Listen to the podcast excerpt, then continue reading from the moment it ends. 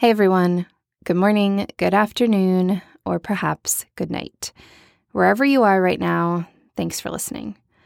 I'm excited to share our first interview of season five today with Jeb Redwine. As a young scout, Jeb looked up to the older boys in his troop and dreamed of one day going to the elusive Philmont Scout Ranch. After trekking in 2012, he began on staff in 2015 and worked six seasons total. He quickly found his forte in the conservation department. On work crew in 2016, perseverance was the name of the game. He excelled and went on to become a work crew foreman. In that role, Jeb appreciated the autonomy and opportunity to experience the benefits of successful team delegation. We chat about behind the scenes cons things, including what exactly work crews do on their 10 day runs in the backcountry, as well as the importance of building positive relationships with backcountry staff. In 2018, Jeb was hired to be the work crew coordinator. When the Ute Park fire hit, he and three others were suddenly tasked with managing not 20, but 150 people, teaching them the skills they had just learned themselves. The perseverance and delegation Jeb had experienced in his previous years on staff came into action that summer. Jeb also met his girlfriend at Philmont, and we laughed together while discussing the terrors of breaking the ice and having those first interactions with someone you admire. Today, Jeb is the business owner of Redwine Wood Design. While studying in college to become a mechanical engineer, Jeb would seek out woodworking as a way to provide some mental relief and creativity. Soon, folks started commissioning pieces from him, and he found himself operating a successful woodworking business.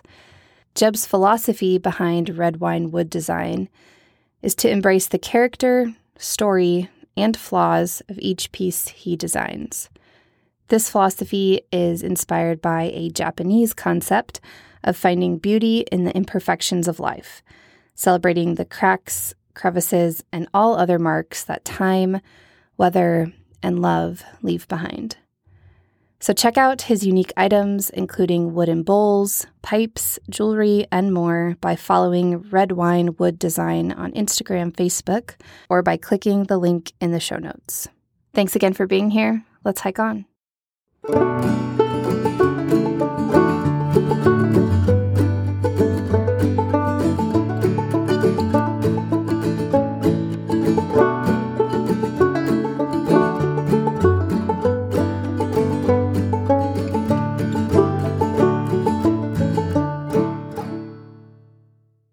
I'm here today with Jeb Redwine, and Jeb's coming from Alamosa, Colorado.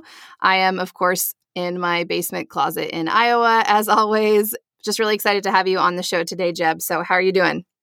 Well, I'm doing great, Caitlin. Thanks for having me on. It's uh, it's exciting to take part. Yeah, for sure. It's going to be a fun one today. Um, but let's take it way back. Okay. When did you like? Did you grow up in scouting, or when did you first hear about scouting and Philmont Scout Ranch?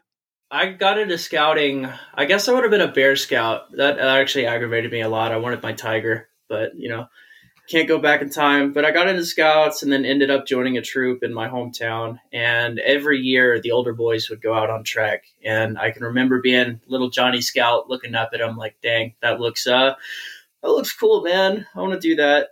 And eventually, my t- time came, which was in 2012, I think. Yeah, yeah, June 11th. Yeah. I ended up coming on a track, which was super cool. It was it was an awesome experience. Yeah. Did you like hear about Philmont your whole life? No, like, it, it kind of came out of the blue. Yeah, was it just like at one of your meetings one day, like a troop meeting, or? Yeah, pretty. Actually, funny story about that. Pretty much, it was. um I just knew it was something that the older boys did. I didn't know what they did. I didn't know where it was. I just knew that they went to Philmont every now and then and my dad told me that uh, I would be going on a trek next summer with my brother. And I was actually really upset about that because I wanted to go to council camp. And all my friends were going there. And, you know, I was going to miss out on council camp. And I was, I was pretty sour about that for a while, which is completely ridiculous because, you know, t- trade a week for all the months leading up to train and getting ready for it. And then the actual event, like council camp, what was I thinking?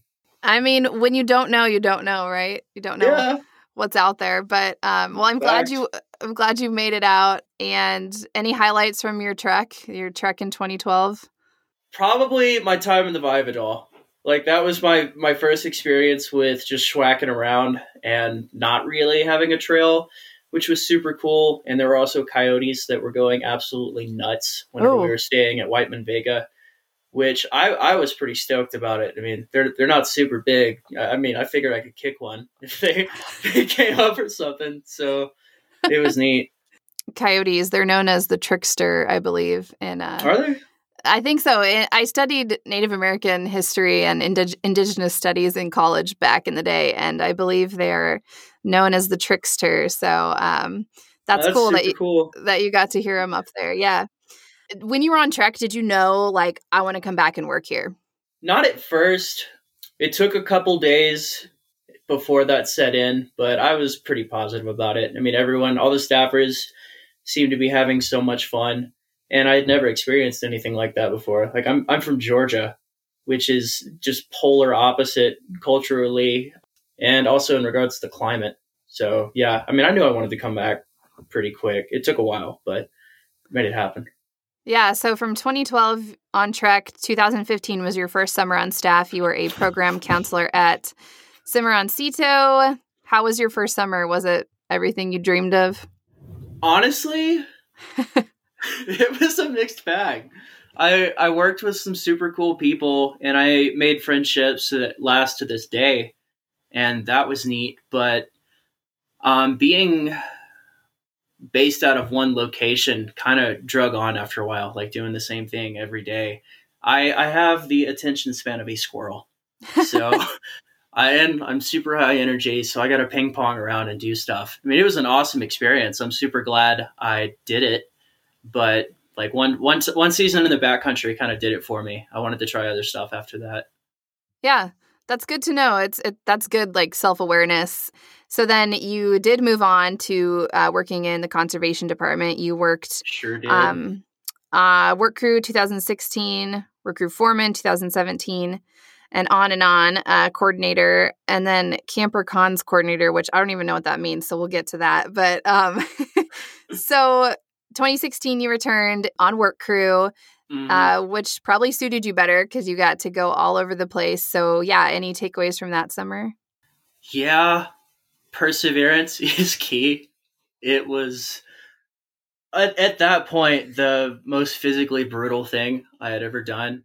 Like I, I had seen all the guys um, on Work Crew Charlie and Work Crew Papa in 2015. They came through Cito a lot, and it looked like a ton of fun. But they were always just filthy and absolutely destroyed physically. But me being, I, I think I was 20 when I got on Work Crew Sierra. Yeah, being a young 20 year old, I looked at all that and I was like, ah, that's not a big deal. I can do that. But the first run, and this this stayed true for the rest of my time on work crew. I just spent the entire time thinking, "Oh my god, what have I done?"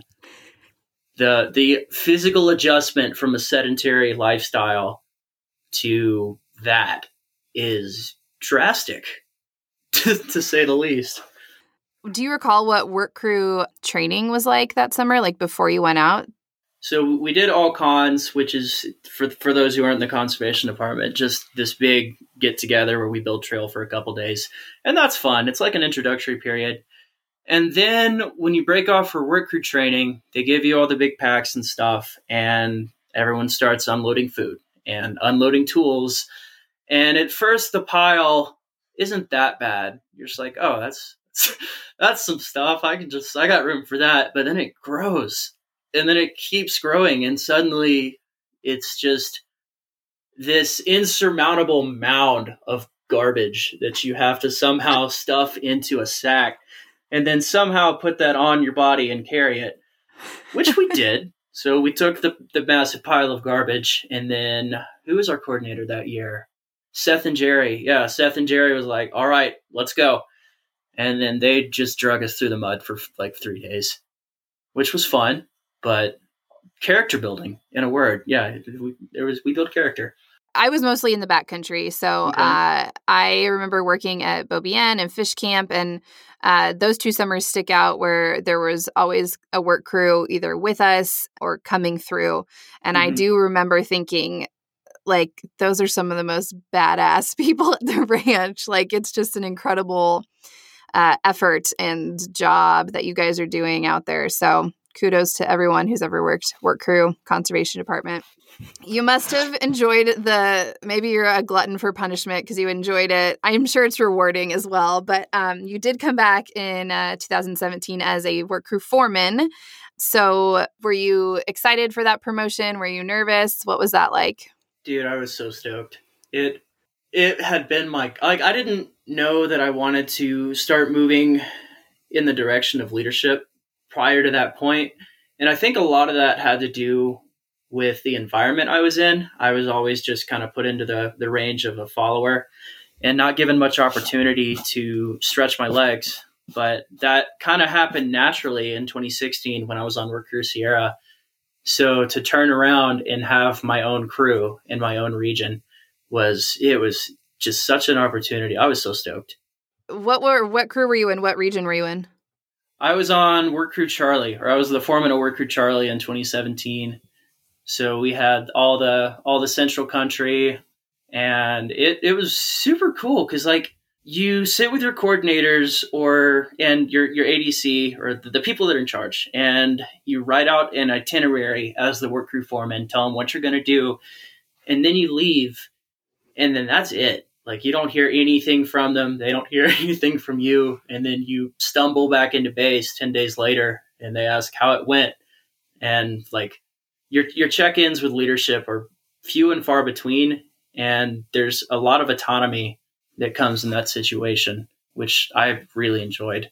Gives you like you said that opportunity to um to to lead to have a chance to really lead and be delegated to and then also delegate to your work crew staff staff members and and work as a team and all that jazz so that's really cool to hear it's similar in the backcountry, but I feel like we are visited a little more frequently. But because of the nature of the job, yeah, work crew, you guys are out there and everyone else is at base camp. So, you know, I think a lot of people see work crews come into camp and they're filthy and they're tired and they're hungry, but what are what are some behind the scenes things that people don't see? A lot of digging. like 90% of our not hiking time is spent digging and I just have a, a, still to this day a complete mental map of the best and worst places to dig all across the ranch. And just to go into a little detail, fish camp. I'm, I'm saying this because you work there. Best yeah. dirt on the ranch. We can get a P2B dug in like less than 30 minutes, which is awesome because yeah. on the top of Mount Phillips, we dug for two and a half hours and the hole was only a foot deep. Yeah. So that's that's like behind the scenes as far as the work goes. But another part of the thing um, is relations, because the the backcountry camps are really your support line out there, and if you have a bad relationship with a backcountry camp, well, you're kind of up the creek without a paddle anytime you're in that region. So, I I at least at the beginning of the season and this was kind of passed down me, to me by my foreman, but made a very clear set of expectations for how we were supposed to behave in camps. Because you know, there's like stigmas back and forth, inter- interdepartmental competition and whatnot, and I don't like that. So, and believe it or not, trying to clean up a little before coming into a camp, like as bad as as bad as uh, work crew guys have looked coming in, they looked so much worse. Like five minutes before they got to your camp. Yeah. Another thing that comes to mind when I think of work crew is like um the bravery in in uh how do I want to word this? Like you guys are brave eaters. Like I've seen work crew eat like different oh, types of meat if, uh, that doesn't look like meat anymore like bacon i mean you guys are brave eaters for for those of you all, like carrying that food around for 10 I days. Think, I think brave might be a mis misrepresentation. I would I would replace that with foolish, but you are abs- I thought it was like fine when I was on work crew, but you're absolutely right. Like there was one time at uh, hunting lodge, I forgot a pack of pork chops in my bag, and I didn't learn that until I was on North Fork Cito doing corridor. Pulled it out of the bag, immediately started projectile vomiting everywhere. And then when we got back to hunting lodge, I had to throw them away. I warned everyone, but still, I cleared out that entire like meeting area in front of the lodge, just walking the chops to the uh, the trash can. yeah. Like meeting the pack's not a good idea, man. meeting in a pack, no go. Yeah, I'll pass Um, next time. And just to back up a tiny bit, like for people who didn't work in conservation or for listeners in general, work crews are out there for 10 days at a time and and your main job is what? Depends on the crew. I guess you could boil it down to backcountry maintenance or infrastructure. We'll, we'll just we'll just call it infrastructure.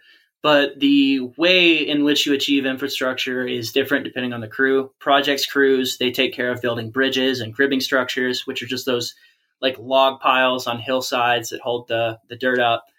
And then regional crews get stuck with um, like campsite maintenance. So they're digging the P2Bs, hanging bear lines, taking snags down, clearing trail, doing corridor, working on trail, like the routine maintenance, I guess, is is what regional crews are responsible for.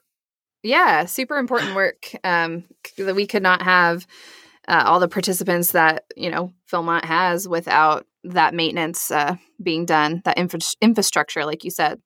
So you were foreman in 2017, and then you came back in 2018 again with another promotion as the work crew coordinator. So how many coordinators are there? For work crew or in the conservation department? I guess work crew coordinator is that one person or? Yeah. Yeah. it's just one. Oh, okay. Yeah, they you have uh, the work crew ADC or the, the associate director of conservation. That's broken down. You have the ADC for the conservationists, which is now called camper conservationists. Oh, okay. And yeah, it's it's confusing. It's been a recent change. Um, and then an ADC for work crew, ADC for the OATC, all that. So you're as the coordinator, you're like the second for work crew, kind of the field leadership, while the ADC stays in the office and uh, suffers behind a computer. Fair enough. So in 2018, you were work crew coordinator, and so you were able to be out in the field still in that role. Well, we all were that summer. Oh That's, well. uh, oh shoot. Uh, Yeah, sorry. Minor detail. 2018 Ute Park fire. Yeah, yeah. What was that like for you guys? Um, confusing and extremely stressful. I was 22 and had signed on to manage 20 people who were coming to Philmont intending to do that kind of work. And then suddenly myself and I think three others had like 150 people to instruct on how to do something that I personally was learning how to do as I went. So confusion, yeah, confusion's the theme that Yeah. summer.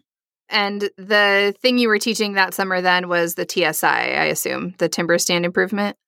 Yes, it was. I learned how to use a chainsaw and then a week later started teaching other people how to do it, which was an interesting experience to say the least. I mean, I barely figured it out myself at that point. That was a summer of uh, what do they say? Scramble, be scramble, be flexible. I think that's a ranger uh, motto. But um, Whatever it is, it applies. yeah, yeah, yeah. So you didn't get to have, um, you didn't get to experience the work coordinator role like like it typically would have been due to the fire. But typically, is that role out in the field? Yeah, you're doing a lot of logistical support and infield leadership. So, say there's a, a we'll use a cribbing structure for example. Say there's a hillside that's sliding down.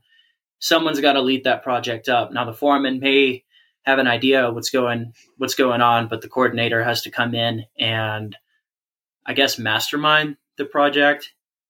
So you do a lot of hands-on stuff with that, but also cover logistics like delivering P2Bs and tools and dropping food where it needs to go. So it's it's a good it's a good position for someone like me who doesn't like being in the one in one place because you'll scramble all over for the entire summer long trying to keep up with everybody. Since you didn't get to do that role in 2018, essentially, uh, did you stay all summer? Just curious. I, I did. Good yeah, for you. I Well, I I wanted to, and I didn't have too much going on at home. It was either uh, go back and cut down trees at home or just do it there. So I did it there. I'm glad you stayed. And for all those who stayed even a short amount of time or the whole summer, everyone I know, all hands on deck that year in 2018. So thank you guys. So then you did come back in 2021 as the Camper Cons coordinator, which is explain that one to me again. okay. So the Camper Cons coordinator, similar role, but with the conservationists. Um, if if anyone doesn't know, the conservationists are actively building trail and now doing fuel reduction, but they're based out of a single backcountry camp. And the coordinator in that role just bounces around from site to site, checks in, makes sure everyone's doing okay, answers questions, helps work, and uh, keeps everyone supplied with tools and that sort of thing. You uh, you're kind of Mr. Fix It or Mrs. Fix It, Miss the Fix It person. We'll go with that. You you yeah. fix problems as a coordinator so that everyone else can keep keep rolling on. Did you enjoy that summer? Did you enjoy that role? I did. It was I met some really awesome people. The other coordinators with me, Ann and Sid, were awesome and we had a lot of fun bouncing around. Sometimes we combine our site visits because we had um, I had four sites, the others had a, a, similar number, but they were in the same region sometimes. So it was just a, a check-in party, pretty much. Throw all the junk in the back of the truck, roll out, and come back late. It was fun. Where were all the sites in 2021? Can you remember, or can you remember your four? We had ten of them. That was. Hold on. Oh man, this is gonna be hard. Sorry. no, no, no, no. I'm going to do this. I'm okay. going to do this. Okay. so we had forestry up at Ring Place, and then we had a trail site at Ponil. We had a stream restoration site at Indian Writings and Metcalf. I had a trail site at Poblano, and then going south from there, we had forestry at Miners Park, forestry at uh, Beaubien, forestry at man, I can't remember now. Maybe a pet. No, Man, I thought I could do that. You were doing, really, doing good. really, good. You were. That we can call that good. I mean, that no, was. We a had lot. a trail side at Crater Lake too. I'm gonna cap it off with that. I'm missing okay. two. It'll come to you right when we're done with the interview. I know. I'm gonna I'm gonna be laying awake at night thinking, shoot, I I almost no, had that. No, it's good. It's fun to share it, just kind of for oral history and just um. I guess why I'm asking the question is so people can conceptualize, you know, the Philmont map in their mind and then like just kind of get a get an idea of of how active conservation is across the board and all the work mm-hmm. you guys are doing. So thanks for running down that list. I, I just remembered the last two, by the okay. way. Baldy Skyline and Apache Springs. I knew there I could it is. There yeah. it is. awesome. Um, you also stayed on uh, that fall of 2021 as the conservation shop coordinator. I assume that's a base camp job. It is, yeah. My priorities started shifting a little bit from uh, being active in the backcountry to wanting to be closer to base camp. I started a little business that I was running out of a trailer, so I would do that in the evening, and also needed access to the tools. So I it was it was a pretty sweet job. I got there's a, a PA system in the cons pavilion that you you can hook up your phone and play music and whatnot. So I would just sit there and tinker on chainsaws and other stuff all day long while listening to music which was really cool.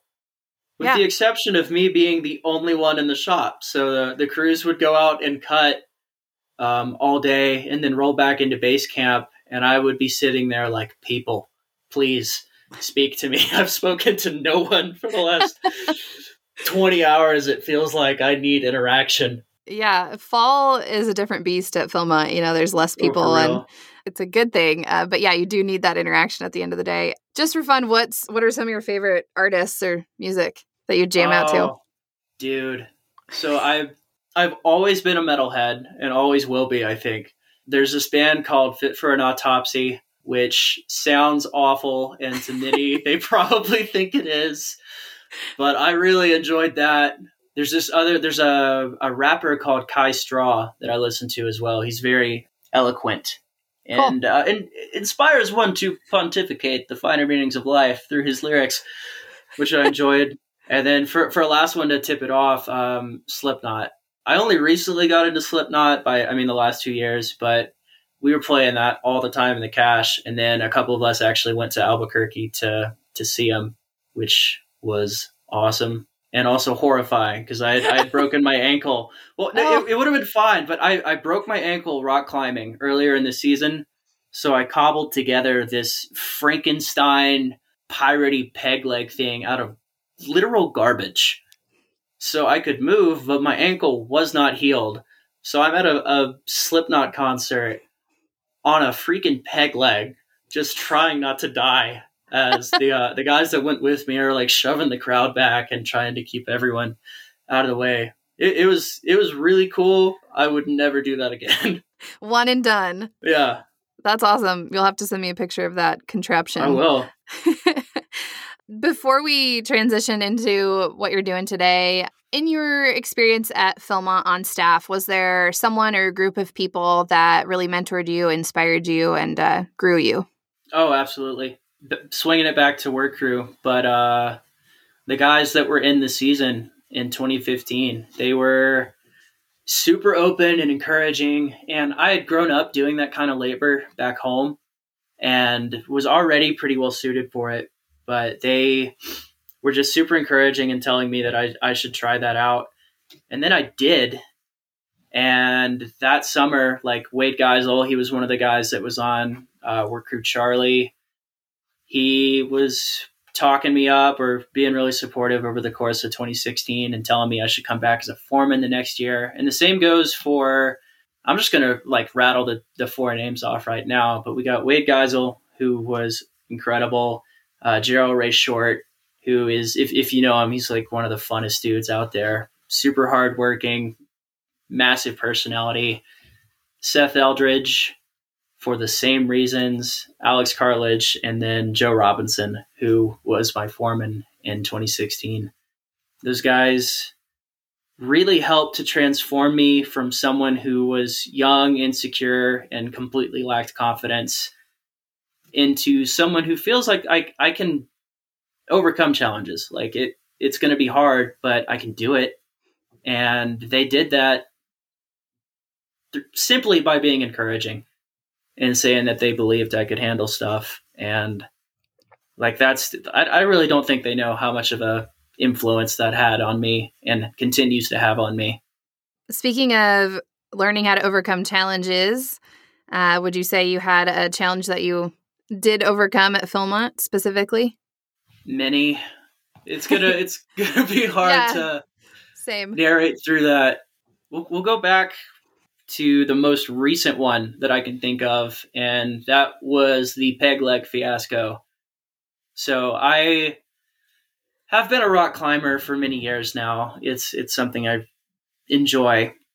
And I went bouldering nearby to Philmont alone because I'm stupid. And I brought one crash pad to try a problem that really needed three long story short, I did not make it to the top of that problem. What I did instead was plunge down to the ground 15 feet below and break my heel, which would have been fine and dandy, except there was no cell reception in this canyon, and I had half a liter of water, and there was no one, literally no one for like 50 miles. So I crawled out of the canyon, got back to my truck, drove myself back to the infirmary at Philmont. They took care of me. And I still wanted a job because I didn't have anywhere else to go for the fall, and my girlfriend was out there. So the challenge I had to overcome was how can I keep my job while not being able to walk, which is where the peg leg came from. Did the, did uh, the coordinator job on crutches for a few days. That was no good. And then over the course of the next three weeks, I just kind of Frankensteined it back together, which I thought was the entirety of the challenge. It ended up not being that way as it turns out, your body's only designed to support your body, and that uh, in a, an even load. so this peg leg weighs about 30 pounds probably, and it's not super cushy. So over the course of the season, my joints they just started giving out. Like every day was painful, but I, I wanted to be doing what I was doing, so I kind of just gritted my teeth and pushed through it to the end of the season that's that's probably the most significant challenge in recent history. I, I could bring up more, but you know, other stories for different days. You know, a physical challenge, a physical injury, very quickly becomes you know a mental challenge and a, and can uh, really bring you down if you don't have people around you to lift you up. Um, Mhm. Or, like you said, if you don't have uh, the grit to get through. So, uh, good for you. And I'm glad you were able to keep your job. Hopefully, you're all healed and everything's Yeah, good. I'm doing good. Finn. uh, I started climbing again recently. I'm right. terrified of falling. It's it's a big problem. Well, here here's the thing. This was the second climbing related break on the same ankle within a Oh. year. Oh, dang. Yeah. So Yeah. I don't I don't want to do that again. Yeah. If at all possible, I'm going to avoid it. That I I, I would agree with that. but at least you got back on the horse, so to speak. You're out there climbing again. I don't know if you know um, Annie Anderson. Yeah, I recently interviewed her, and she was telling me about how she got into climbing, and I because I watch the things you guys do, you bouldering people, and I'm like, this is nuts. Uh, it just it's it's crazy. It's it's very cool to see you guys work those problems. So you mentioned your girlfriend. Did you meet her at Philmont? I did. I'm, I met her uh, this summer, actually, back in May, Nice. and I was absolutely terrified to talk to her. I won't even lie. I was like most of the time I keep it I, I can keep it pretty cool when I'm talking to people. Um pretty pretty cool when I'm talking to ladies. I, well, I say that I appear cool on the outside. I'm I'm always terrified, but uh, with her, the terror kind of peaked. So it was. I, I was sitting in the dining hall. We were still eating at the PTC side because it was early season. Just like, come on, Jeb, you got to do this. Just take the plunge, and then I took the plunge, and it worked out. So uh, go me. I don't want to do that again, if possible. I hate hate breaking the ice. It's so bad. Yeah, I think it's fair that you don't you don't want to break any more bones, and you don't want to go through a, another uh, breaking the ice or breakup or what have you. So hopefully all that goes well for both of you guys. I'm, I'm pretty optimistic, man. I, I think it will. I'm stoked. Good. I'm optimistic for you too. Well, thank you. and you guys are are you both living in Alamosa right now? Yeah, we are. We we found a nice spot um, right near the sand dunes, which which is nice because long distance is hard and all that. And that's that's actually kind of why we ended up in Alamosa because I knew I liked her a lot and didn't want to end things, but like long distance is so hard. Yeah. Like anyone who's who's dated at Philmont before, you you meet this incredible, awesome person in an environment that is so different from real life that when you you get back to real life, it's kind of hard to keep that sort of thing alive, regardless of whether you have a genuine connection or not. So I didn't really want to repeat that cycle, and this was her first first time on staff this summer, so she had not done that cycle before. But uh, we we just kind of decided to not go long distance, and that is how we ended up in Alamosa. Well, you guys picked a beautiful spot. I mean, the San Luis Valley, and um, you're close to Philmont. It's probably just very inspiring, and hopefully you're enjoying it.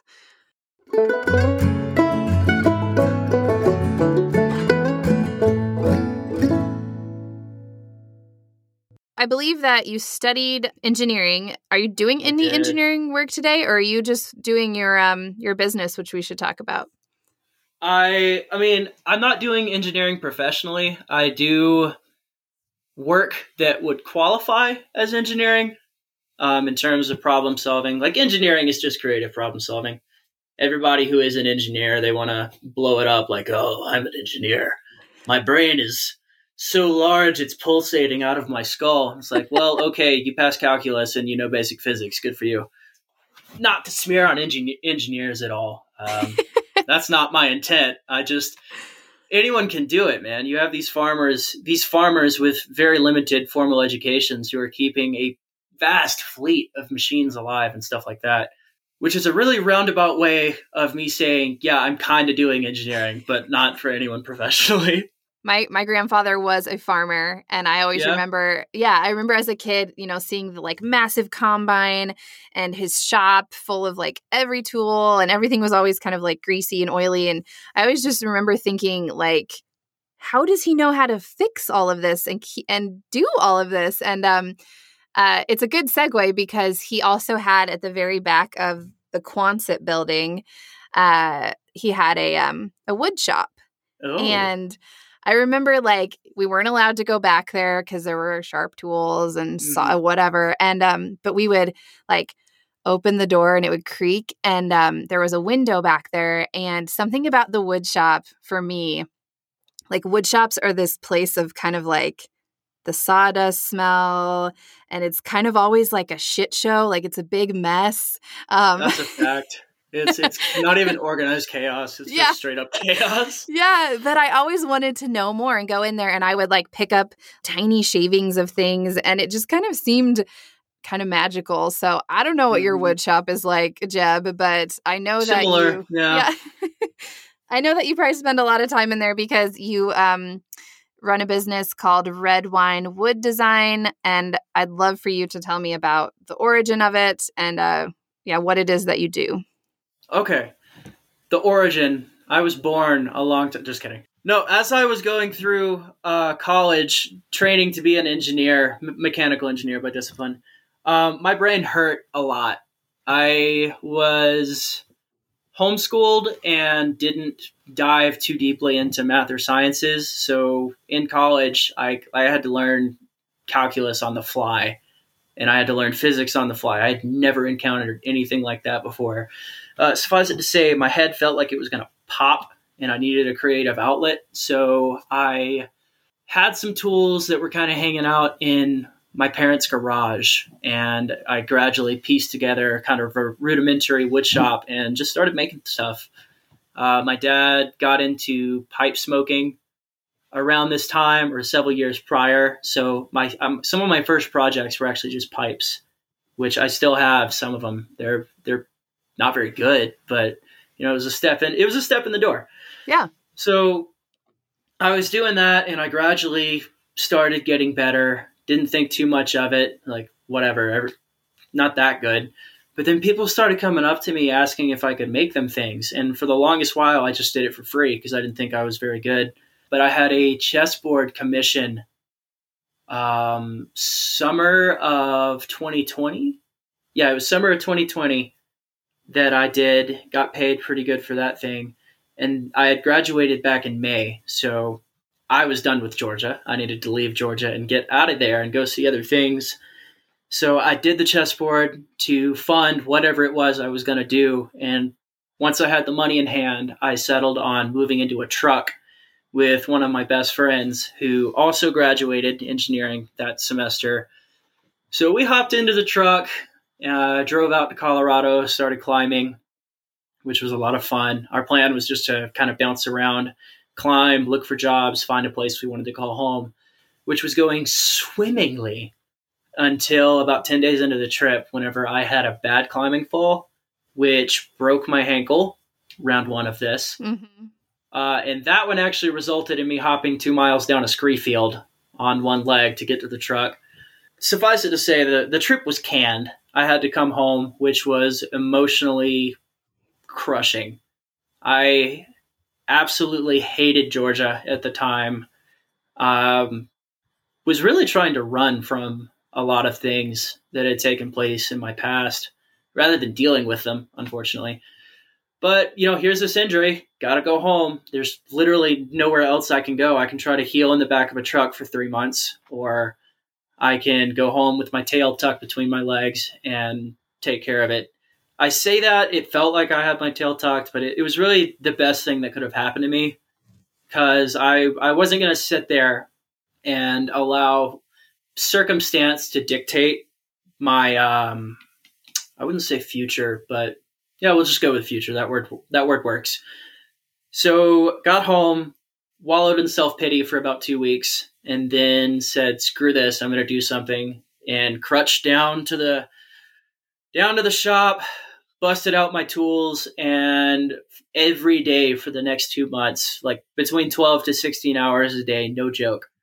I started working in there and trying to to hone what I was doing and eventually I started generating a bit of an online presence. People started commissioning things from me, and it's that's that's what I've been doing for the last year or so. It's grown a lot.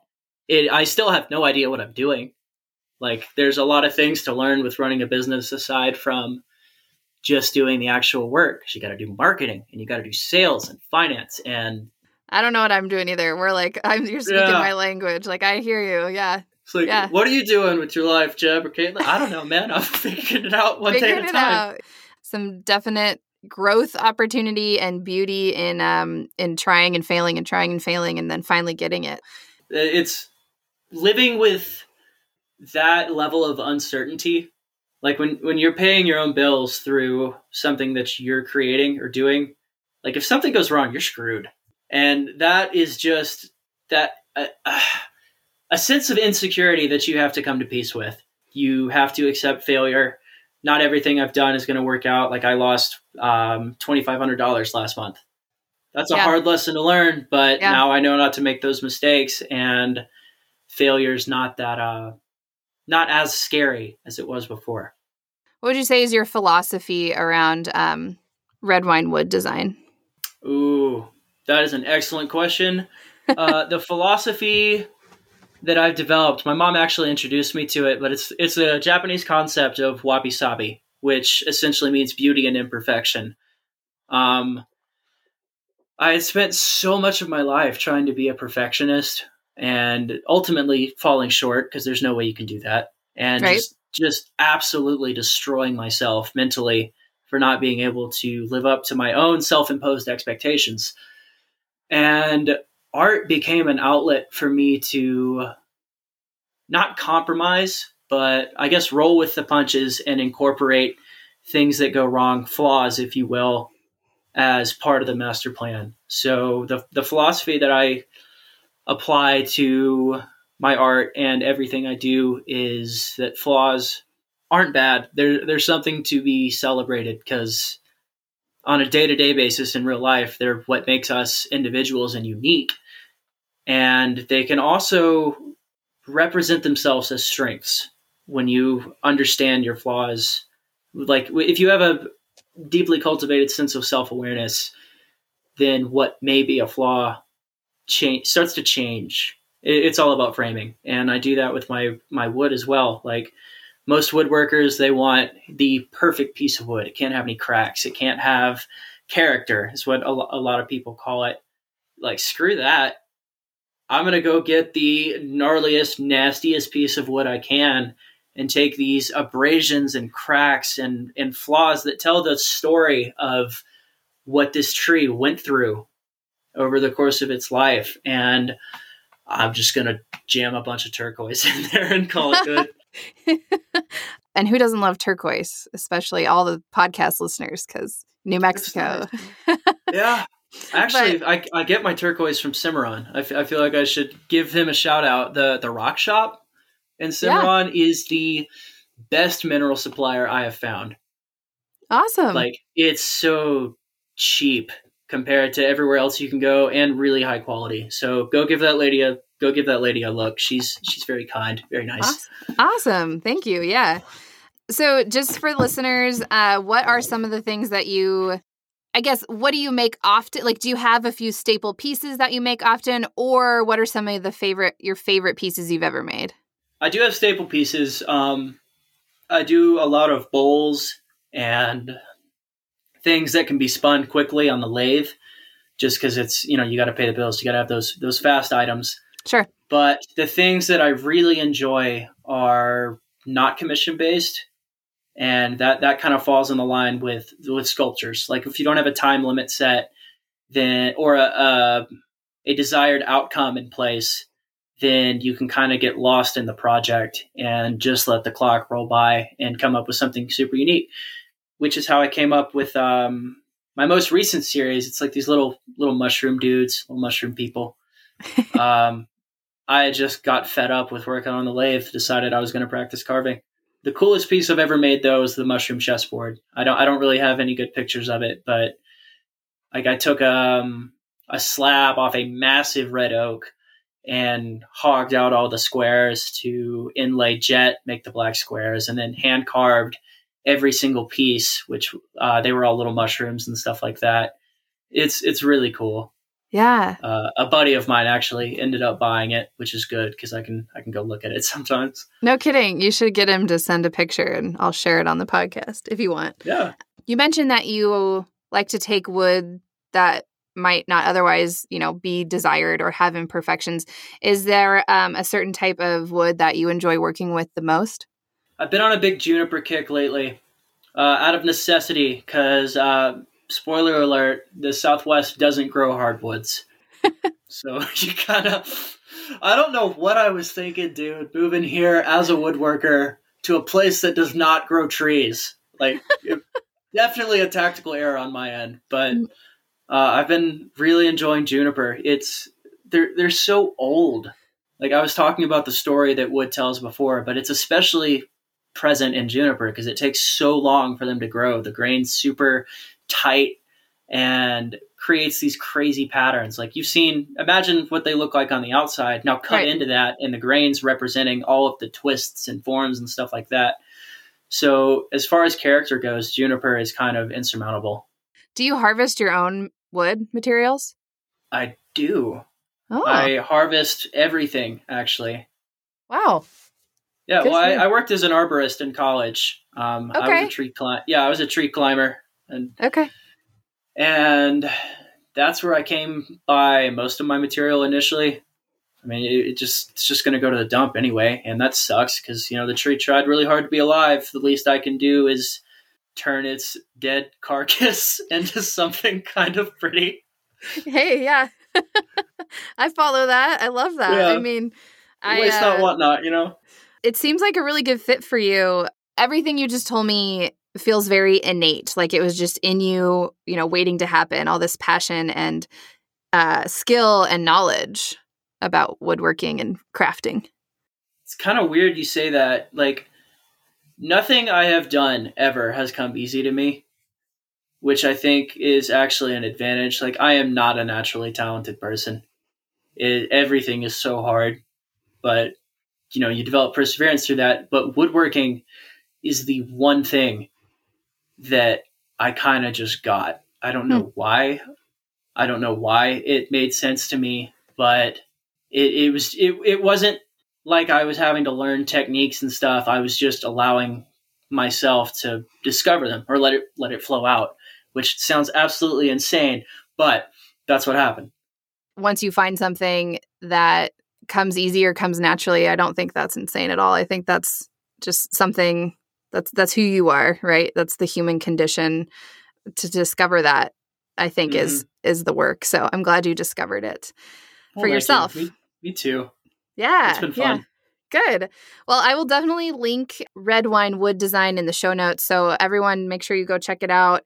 Uh, follow Jeb on social media. And if you uh, want to commission something, he has a lot of fun stuff out there. Or like you said, the staple, the staple pieces like the bowls are beautiful too. So mm-hmm. thanks for sharing about that. Do you have anyone you'd like to nominate to be on the show? Ooh, that's hard. Yeah, it is a hard question. I'm gonna go with uh, Joseph Robinson. Yeah, Joe. Joe was not only my work crew foreman in 2016, but I got to grow up with him as well. Awesome. I've got it written down. Do you have a piece of memorabilia from Philmont that you still keep with you and have like in your living space to this day that just means a lot? Absolutely. I have a couple pieces, but the chief piece has got to be my Black Cons hard hat. That was a an A team gift they were given in 2016, but I wasn't on A team in 2016. But everybody was walking around with this super cool hard hat, and I just I wanted one so bad. Yeah. But come come 2017 at all cons, they were giving one hard hat away to someone who had stood out over the course of that day, and one of the days I, I just happened to be picked and I dude I cried. Yeah. Like I was, yeah. oh my god, I can't believe I have this. Um I'm never getting rid of that thing. It means so much to me.